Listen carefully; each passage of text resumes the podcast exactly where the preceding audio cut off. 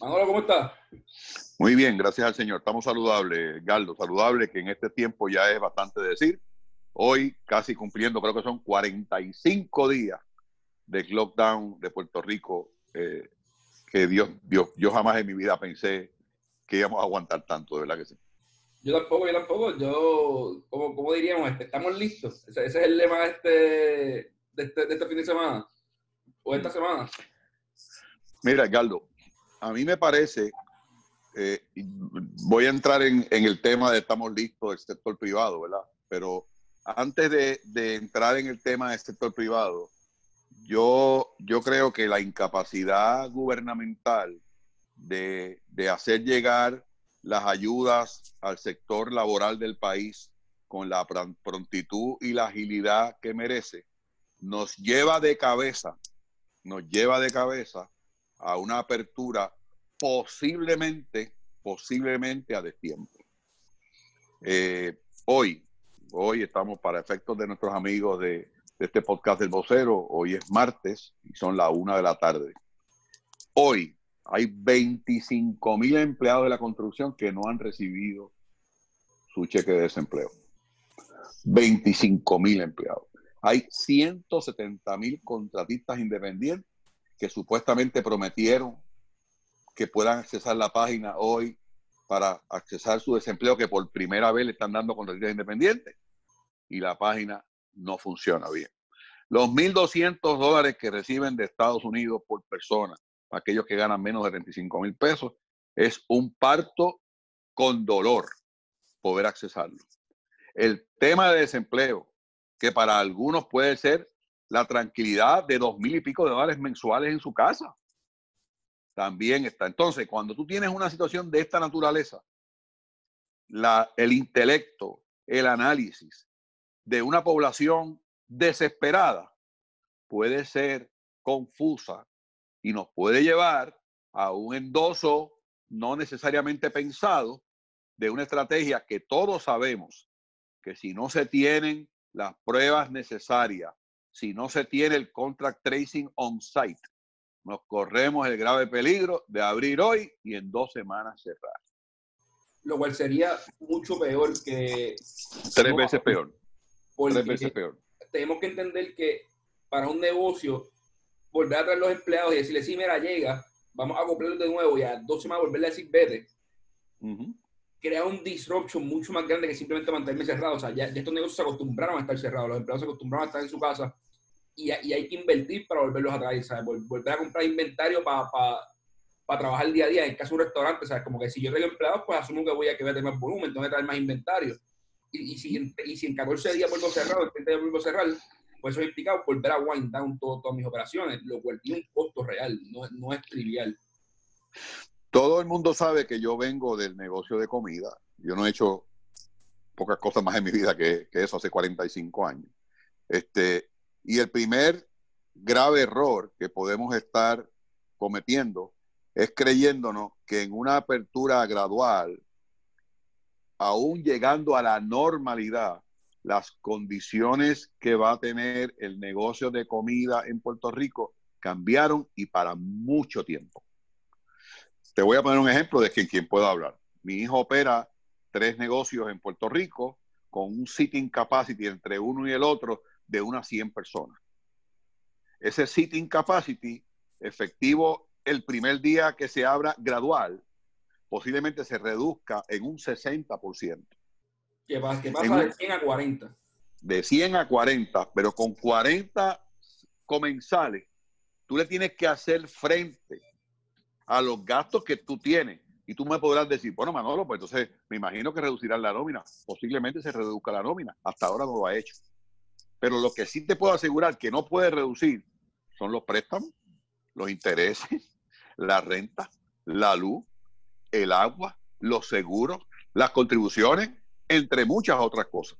Y muchas veces podemos pensar nosotros que el hecho de que esto va a abrir, todo va a regresar a la normalidad. Y yo he dicho, esto se lo he dicho yo a mi hijo, Mateo, que el grave peligro de una apertura gradual con, con el, la amenaza de un posible eh, resurgimiento de contagio es que si les toca cerrar de nuevo, van a cerrar para siempre. De acuerdo, de acuerdo. Pues, eso es así. Y eso no falla. Manolo, y el, y el día, por ejemplo, digamos que, que, que abrimos gradualmente y pasa algo en un restaurante, o sea, como que se, se logra probar que, que, un punto de, de, de, foco fue un restaurante el que, el que, el que causó que, que, se volviera a, infectar la gente. Estamos hablando de que por año y medio la gente no había restaurantes, o sea, la gente va a tener un pánico, que cada un si vuelve a abrir, o sea, cada, cada, cada comete tiene un efecto multiplicador en cuanto la gente va a salir. Definitivamente, definitivamente. Por lo, cual, hay que tener mucho, mucho cuidado. Y, y quizás entrando un poco al tema de la columna, yo vi la, el, la, la comunicado de prensa y el video del grupo que, que de, de, empresarios que está saliendo a decir estamos listos. Y yo creo que como ellos, mira, el, país está listo para abrir, la gente quiere eh, poder, poder volver a algo de normalidad. Todo el mundo sabe que no va a ser normalidad en el sentido de que, mira, ahí está el, de la, la, foto de Final. O sea, yo no voy a volver a a Final un montón de tiempo. O sea, yo me tengo que a ver, a ver películas en mi casa. Eh, eh, volver a salir de una barra y estar en una barra, ¿sabes? Dándome dos cervezas con, con los panas bien complicado, pasar en casa de alguien. Eh, pero, pero, ya, pero ya hace falta volver a tomar algo de normalidad. No seguro, porque la va, va, va, va, va a un punto eh, que no se, va a, no se va a poder recuperar, sino que hay que vivir. Seguro. No, no, es que, es que, mira, es que mira, hay, un punto, hay un punto en el que, en el que mira, o sea, yo tengo que, que saber si voy a vivir con este riesgo y al, igual que, y al igual que manejo un montón de otros riesgos en mi vida, cada vez que monto un carro, pues yo, yo tengo que conscientemente poder tomar este riesgo. Hay un sector de la población, hay un sector de la población que para mi sorpresa no es tan bajito, que está inclinado a que se mantenga todo cerrado por el tiempo que sea y no ponderan las verdaderas consecuencias de un lockdown permanente. Pretender encerrar a un país es imposible. Es imposible, por lo menos en este tema democrático que vivimos nosotros. China, siendo un país comunista, le costó trabajo. Imagínate nosotros. Ahora, yo desde el día número uno, y estoy, estoy, estoy en récord, desde marzo 16 que se anunció el lockout, yo dije que era imperante, imperante número uno, convertir a todos y cada uno de los empresarios puertorriqueños en puntos de prueba, en puntos de análisis, en puntos de recoger data, en puntos de tomar la temperatura, de manera tal que creáramos un network de tal tamaño que pudiéramos referir de forma rápida cualquier condición. Lo segundo que dije bien claro, y, y creo que es importante que lo tengamos en este contexto, es que si nosotros cerramos todos los negocios, todos los negocios, va a llegar el momento en que va a haber una serie de necesidades básicas que no se pueden resolver. Te voy a poner un ejemplo. Una señora que tiene que vender su casa porque necesita el dinero para, para tratarse una enfermedad o para resolver un problema serio que tenga. Y es la única propiedad que tiene. Óigame, usted me quiere decir a mí que la notaría en Puerto Rico lleva cerrada 45 días. Yo creo que eso, yo creo que hay que buscar y identificar los mecanismos para que esas cosas específicas que tengan que realmente darle algún tipo de movimiento a la economía y que no representa un evento de, de, mayores, de, mayores personas, yo creo que nos apresuramos en esa línea. ¿Dónde está la educación? ¿Dónde se, dónde se insertó la educación en este esfuerzo? ¿Para cuándo empezamos nosotros a, a crear conciencia verdadera de las cosas que había que hacer? Hoy prendemos la radio o prendemos la televisión y empezamos a escuchar eh, algún tipo de anuncio, lávese las manos, protéjase. Pero hermano mío, llevamos 45 días en este papalote.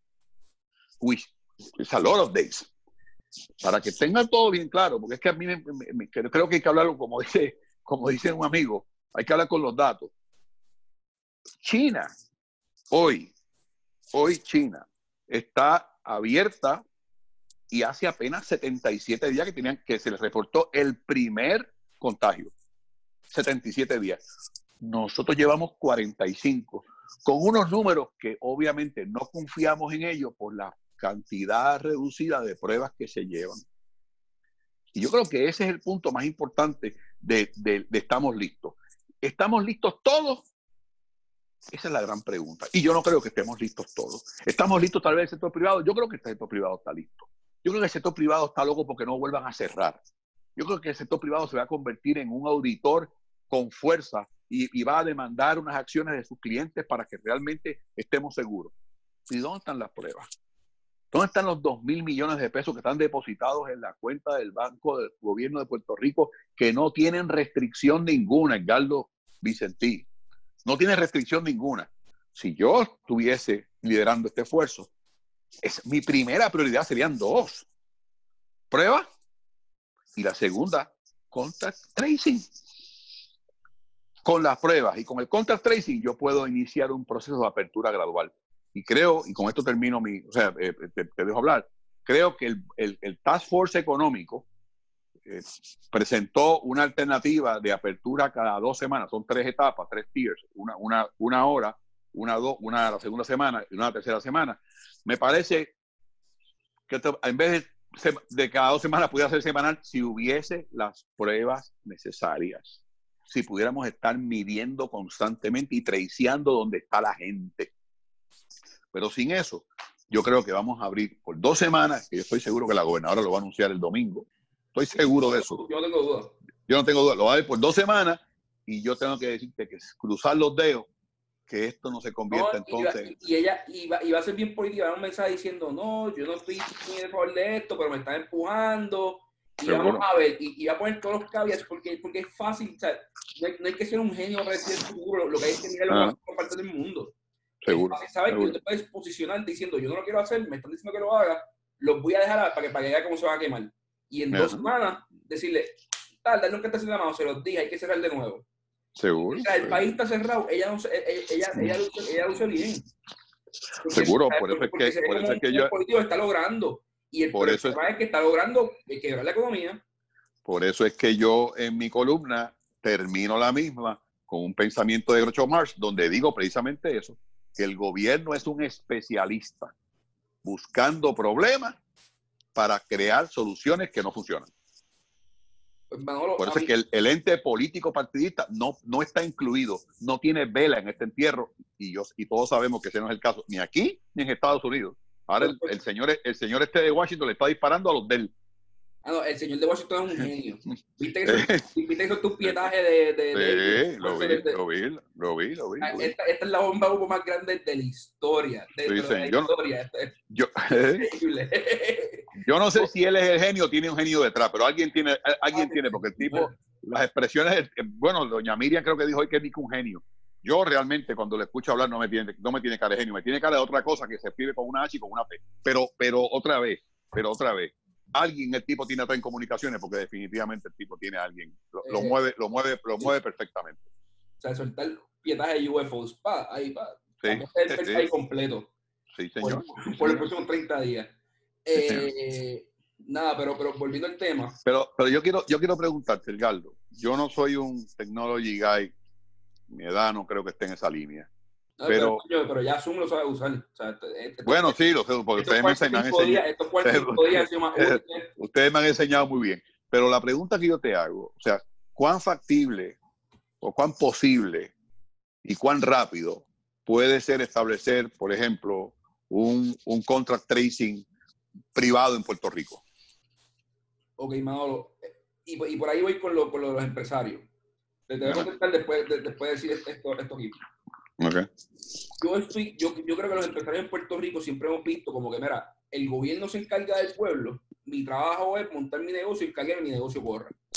La carretera que está al frente, el poste que está al frente, la seguridad de policía. Se gobierno. Yo me encargo mi negocio tenga las luces bien puestas, que, que, mi, que mi espacito esté, esté brillante para la gente se está como aquí, pero si cambian dos pasos para el lado, pues no es problema mío.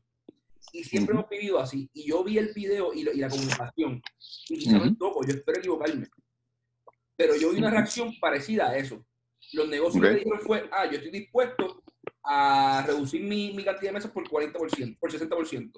A que cuando llegue frente a mi molo, a mi restaurante, yo tener a alguien allí bien preparado, o sea, con todo el equipo de seguridad, cogiendo la temperatura. Hacer un montón de medidas que a nivel micro de los negocios, pues son muy buenas y quizás y quizá ayudan un montón a prevenir que, se, que, se, que los contagios ocurran en, esa, en esos lugares. Mm. pero el grupo, el, nuevo, el sector productivo de Puerto Rico no ha reconocido todavía que el gobierno falló y que si queremos poder ser productivos en alguna manera, tenemos que, tenemos que take over. O sea, la, la falta de pruebas del gobierno la tenemos que cumplir nosotros. La falta de, de, de, de, que se hagan sistemáticamente y tengamos una base de datos, lo tenemos que hacer nosotros. El contact tracing, lo tenemos que hacer nosotros. O sea, que no, solamente, no solamente está en contra de sus intereses hacerlo, porque mientras menos data haya, mejor se ven ellos y más pueden gobernar a lo loco sino que ya, ya vimos que no tienen la capacidad de ejecutar Maduro, no, no pueden regalar chavos. Seguro, eso, eso es así. Eso No hay nada más fácil que regalar chavos, ¿sabes? No, no. Eh, y no pueden coger eh, chavos en una cuenta de banco y pasar una No tienen idea, no tienen, no tienen, no saben hacerlo. Pero, pero, pero te digo, yo creo que este, este, este podcast, eh, aún en esta situación que estamos viviendo, va a llegar a, a muchos de esos líderes de, de, este, de este movimiento de Estamos Listos Ahí hay gente de primer orden, comprometida, que yo no tengo duda, Edgardo, que en esta ocasión no es solamente tener el mejor dealer bien chulo, bien puestecito, los cristales bien brillados. Yo creo que ese dealer está dispuesto a cruzar la acera y ver cómo yo puedo agilar la caída al frente. Y lo mismo digo con el restaurante, y lo mismo con la panadería, y lo mismo digo con, pero Haití es como decía un, maestro que tenía la Universidad de Nueva York, que decía que William Baltimore, y William Baltimore decía que no importa cuán grandes ideas tengamos o cuánto deseo tengamos de hacerlo, siempre necesitamos de un líder que lleve la voz cantante. Y ese líder tiene que salir de ese grupo. Precisamente para esta convocatoria que salió en el vocero en el día de hoy, donde están todos y cada uno de ellos, gente nueva que ha entrado ahí, que a mí me ha sorprendido la gente que yo he visto ahí. Con simplemente decir estamos listos no es suficiente. Estamos listos porque acabo acabamos de invertir dos millones de pesos en prueba. Estamos listos porque acabamos de contratar esta compañía para que haga contract tracing en todos nuestros negocios, en todos nuestros negocios. no, mira, te, te, ¿Eh? Ahora ¿Eh? mismo hay que hacer pruebas. Nada más tenemos, digamos, mil, mil quinientas pruebas disponibles en Puerto Rico eh, o, lo, que, haya. Con, mil, con esa cantidad de pruebas en Puerto Rico, al igual que el mismo problema tiene Estados Unidos, o sea, no es un problema aquí, nada más es que las pruebas no hay suficientes en el mundo. Eso, es un problema que hay que vivir con. Sí, sí, ahí. Pues yo no puedo, o sea, el, economista que estaba haciendo los, estudios, eh, que, que, es un premio Nobel, dijo: Mira, hay que poder probar a toda la población, toda la población cada 14 días. Eso simplemente no es posible por, el foreseeable no, no, no. Una alternativa que o sea, no es perfecta, pero es posible y se tiene que hacer de manera correcta. Es yo hacer un sample, como cuando usted hace una encuesta. Yo quiero saber lo que, pueblo, lo que, el pueblo, piensa. pues yo antes yo iba por la guía, cuando estaban todos los números en la guía, y cogía todos los números, pap, y el, y el número 5 de cada página lo voy a llamar. Y es totalmente al azar, pero ese número 5 puede estar en Jayuya. Seguro. Yo tengo que tener un testing center en Jayuya. ¿Tú sabes lo que hay en Jayuya? En, Jayuya hay restaurantes, Seguro. hay dealers, hay un montón de cosas que si cada empresario se pone de acuerdo Seguro. y dice, mira, vamos a montar una cadena de testing sites, vamos a contratar las la, la enfermeras necesarias, los laboratorios necesarios, y vamos a montar las operaciones para que utilizando una base de datos de, de, de número de teléfono podamos llamar personas y testear 600, 700 personas. O sea, la cantidad hay que mirarlo con, con, con alguien que se dedica a hacer pruebas. Pero es una cantidad que, no, que, no, que no es tan grande como... como, como oye, oye, Edgardo, y te pregunto yo a ti. Por ejemplo, vamos a pensar en Plaza Las Américas. ¿Ok? Plaza Las Américas tiene un público que replica diariamente. Va hoy, va mañana y va pasado. ¿Cómo, cómo se atiende ese, ese overlapping de pruebas que ha sido uno de los problemas grandes que ha tenido el gobierno, que le ha hecho, eh, yo, yo me acuerdo una vez en María, yo fui a llevar una, una caja de agua a, a y una señora me jaló por el brazo y me dijo, venga acá, mister, dígame señora, no me traiga más agua. Mire cómo yo tengo el cuarto lleno de agua aquí. Tenía como, como 20 cajas de agua la señora. A mí lo que me hace falta es ajo bichuela que no tengo. Y, y, lo que te quiero decir con esto es cómo, cómo, cuál sería tu recomendación como experto que eres en la materia ¿Cuál sería tu recomendación para, para evitar ese overlapping? Porque si no está ahí. En la materia, en la materia de testing yo no soy un experto. Lo que, no, no, pero, pero, ¿cuál es el sentido común? Lo que se haría en, en, es, hay una base de datos de número de teléfono. Yo no, voy a, yo no voy a hacer una prueba de COVID a todo el mundo que entra a Plaza. Eso no es el, el, público es demasiado grande. Ahora, Plaza puede ser un testing center que las personas que, que les que toque al azar todos los días, totalmente al azar, le suman el teléfono a 600 personas en el país. Okay. mira, usted fue elegido a, random y se ganó una prueba de, coronavirus. ¿Usted la quiere hacer? Pues claro que no la quiero hacer. Ok, pero tienes que ir al centro más cercano. ¿Dónde tú vives? Ah, yo vivo en Torrey. El centro más cercano es Plaza. Ah, yo vivo en, yo vivo en Carolina, en Escoriel. Ah, pues mira, el centro más cercano es el Fort de... de, Plaza Carolina. O Plaza Carolina. ¿Sabes? y, y, en, y, en, cada pueblo tener un centro donde va a haber una persona que, que, que, pueda, que pueda hacer las pruebas, las pruebas disponibles y un laboratorio atado que puedan coger esas pruebas y llevarlas rápido. Así, podemos, así montar una, un network de, de pruebas que sea robusto a través de la isla y va a pasar por completo el sistema de salud. Es como, si usted quiere hacer otra cosa allí, súper Seguro. Yo estoy haciendo 600 pruebas diarias totalmente. ¿Y qué, y, y cómo, y qué haces con, ajá, ¿y qué haces con esa data? ¿Qué pues haces con esa data? La, la, publico al mundo entero, el, el, momento que la tengo. Y lo que voy a hacer. Si, si, me hiciste una prueba a mí y yo salí positivo. Usted, usted se entera por su cuenta que caíste positivo. Ve, llama a tu médico. Llama a tu médico, vete, vete a hacer una, una segunda prueba. Eh, y, y, vamos, y vamos a, a otra cosa, o sea, apunta en tu aplicación de contact tracing para que todo el mundo alrededor tuyo se entere de que, de que hay alguien cerca de ellos que, que, que, pasó. Pero yeah. más importante aún, se anonimiza la data y se sube y se dice, mira, en el barrio X de, de, tal, de tal pueblo hubo un positivo. Y, mm. y, y, y, en Puerto Rico hoy hay un 3% de prevalencia de contagio. Mm. Mañana hay 3.5. Pasado mañana hay 5. Ok, coño, esto está acelerando. O sea, pues si pasé a aumentar de 3 a, a por punto 5 y después aumenté un 1% un día completo, esto está acelerando. Hay que aguantar y, y, y, y poner medidas más fuertes. Si por, el contrario, si por el contrario veo que, que se mantiene en 3.5, 3.7, 3.5, 3.7, 4, 4.1 y no acelera, pues las medidas están funcionando. Yo puedo soltar la, soltar la cuerda. O sea, lo importante aquí es crear un benchmark okay. y poder constantemente ir viendo cómo se mueve día a día, utilizando nuevamente un sample. No es perfecto, Yeah. Pero ante la escasez de data, es, es, muy, muy útil. Eso se une a un programa de contact tracing, que contact tracing es otra cosa que, mira, todo el mundo tiene un teléfono, eh, no se ve por el, por el, por el background este que, que tengo virtual. Ya. Yeah. Eh, pero todo el mundo tiene un teléfono, bajamos una aplicación y la aplicación, eh, Google y Apple están creando un API, que es un, un programa para que otros programas usen. Y, lo que, y una vez tengamos e, ese API en el teléfono, si, si yo voy y me hago una prueba random y doy positivo, yo, yo, yo pongo en la aplicación di positivo. Todo el mundo que ha estado en contacto conmigo entre los últimos 14 días le va a llegar un mensaje diciendo usted estuvo cerca de alguien que, tú, que estuvo que, que, que, que dio positivo. Tiene que pasar a hacerse una prueba. Yo te pregunto, Edgardo, para los amigos que nos escuchan, estamos listos. Donde hoy pudimos ver en esa página del vocero, ¿quién no vimos ahí? que es industria de comunicación, de construcción, de restaurantes, de centros comerciales, agencias de publicidad, por mencionar algunos.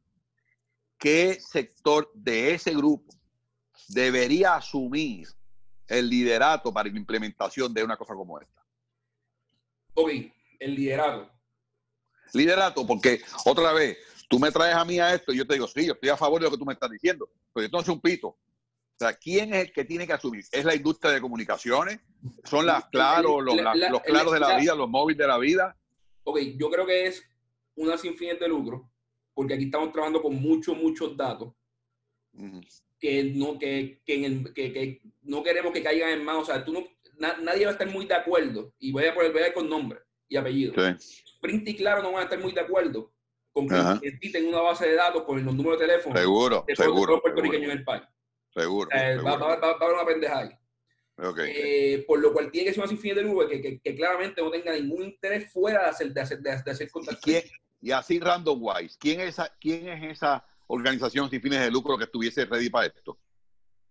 Manolo, o sea, de, lo, de, lo, de, lo que nosotros trabajamos, Telegrif tiene una, una, operación bien grande y son, y son, y son y están, y están atados a medicina. Eh, por los nuestros que nosotros estamos en la Junta, ¿sabes? Está atado a medicina y no quiero promocionar. No, no, pero, no, no, que esa no es la idea. La idea pero, pero organizaciones, organizaciones así, ¿sabes? Que, que, no ten, que no tengan más nada haciendo, que no, que no saquen, porque hay, porque hay sin de lucro también como que son for profit independientemente de esos sin pero, fines de lucro. Pero esa, esas sin fines de lucro necesitan tener en su estructura un conocimiento y una estructura y un andamiaje para poder hacerlo, o porque yo te puedo decir, yo te voy a decir una cosa, de las organizaciones sin fines de lucro.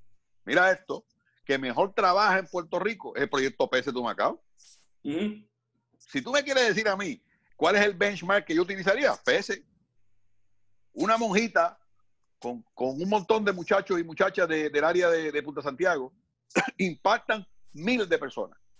Ok, pues, pues, pues mirando, mirando que le hace falta de estructura, tiene que ser una, una sin fin de que tenga la capacidad de tener un product manager, que es un término de, de, de, development en, en, en aplicación. O sea, alguien que sepa lo que falta, que tenga la capacidad de levantar datos y de, y, de, y de esparcirlo, por lo cual hace falta cierto conocimiento de tecnología. Pero vuelvo para atrás, vuelvo para atrás a AT&T, a T-Mobile, bueno, AT&T se va porque el que se queda es DirecTV.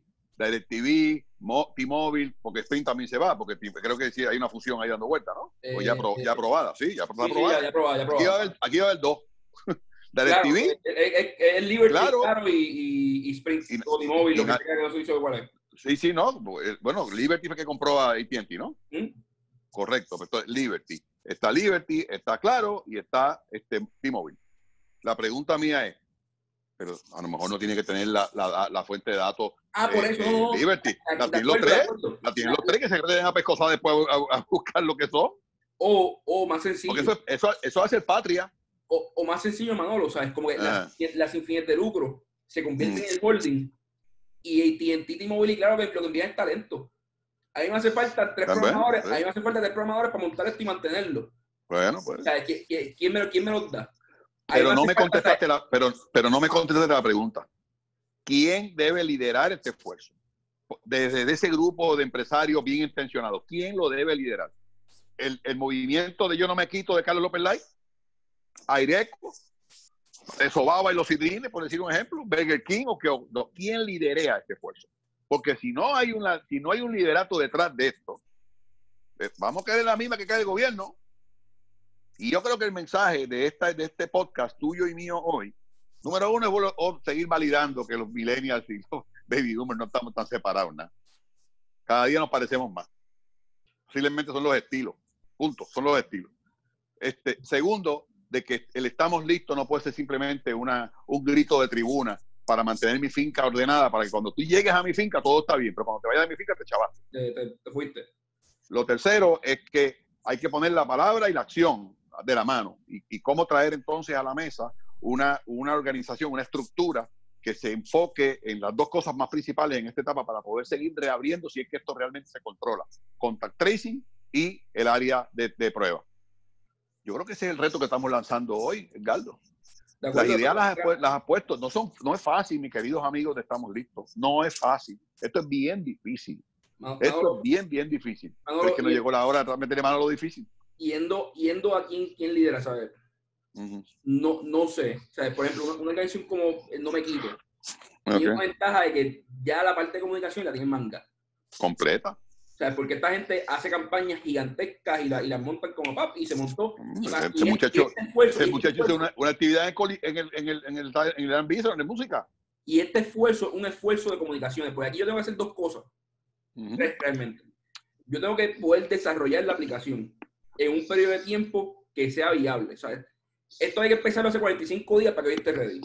Si empezamos mañana, tenemos 30, 45 días en lo que estamos listos, en lo que, en lo que la aplicación está lista. Mm, hay formas de, de speed that up, hay una aplicación que ya existe, algo por el estilo, pero, pero o sea, asumiendo que, que, no tenemos suerte, hay 45 días de trabajo. Segundo, hay que hacer una campaña masiva de medios tradicionales, influencers, billboards, todo completo, para que todo el mundo vaya a dar una aplicación a su teléfono en un día. Mira. Llevarle un mensaje a todo el mundo en un día. de, de, esa lista que yo vi hoy en el periódico El Vocero, ahí hay tela por donde cortar que ni votándolo se acaba, hermano. No, yo estoy de acuerdo. Y, y hay, mi, mi recomendación, mi recomendación. Nosotros somos dos personas bien intencionadas tratando de, de traer a la mesa alternativas para que obviamente se pueda resolver el problema y podamos regresar a la cuasi normalidad que aspiramos, merecemos y queremos y necesitamos. Mi recomendación es que una vez terminemos este podcast, antes de subirlo a Spotify o de subirlo a Instagram o de subirlo a todas las plataformas que tú lo subes, a quien primero yo quiero que le llegue esto a Carlos López Lai. Yo te voy a dar la dirección de, Carlos López Lai, para que tú se lo hagas llegar a él. Porque si hay una persona con ese liderato en Puerto Rico, es él. Él lo tiene. Ese muchacho tiene liderato, tiene compromiso con el país y, detrás de él están todos los dealers de carros de Puerto Rico que también tienen unas estructuras de comunicación on place. Tienes a Plaza de América que tiene una, comunicación on place. tienes al país completo. Tú te imaginas que cada vez que tú vayas a comerte un sándwich y tomarte un café, esa información esté en un vaso.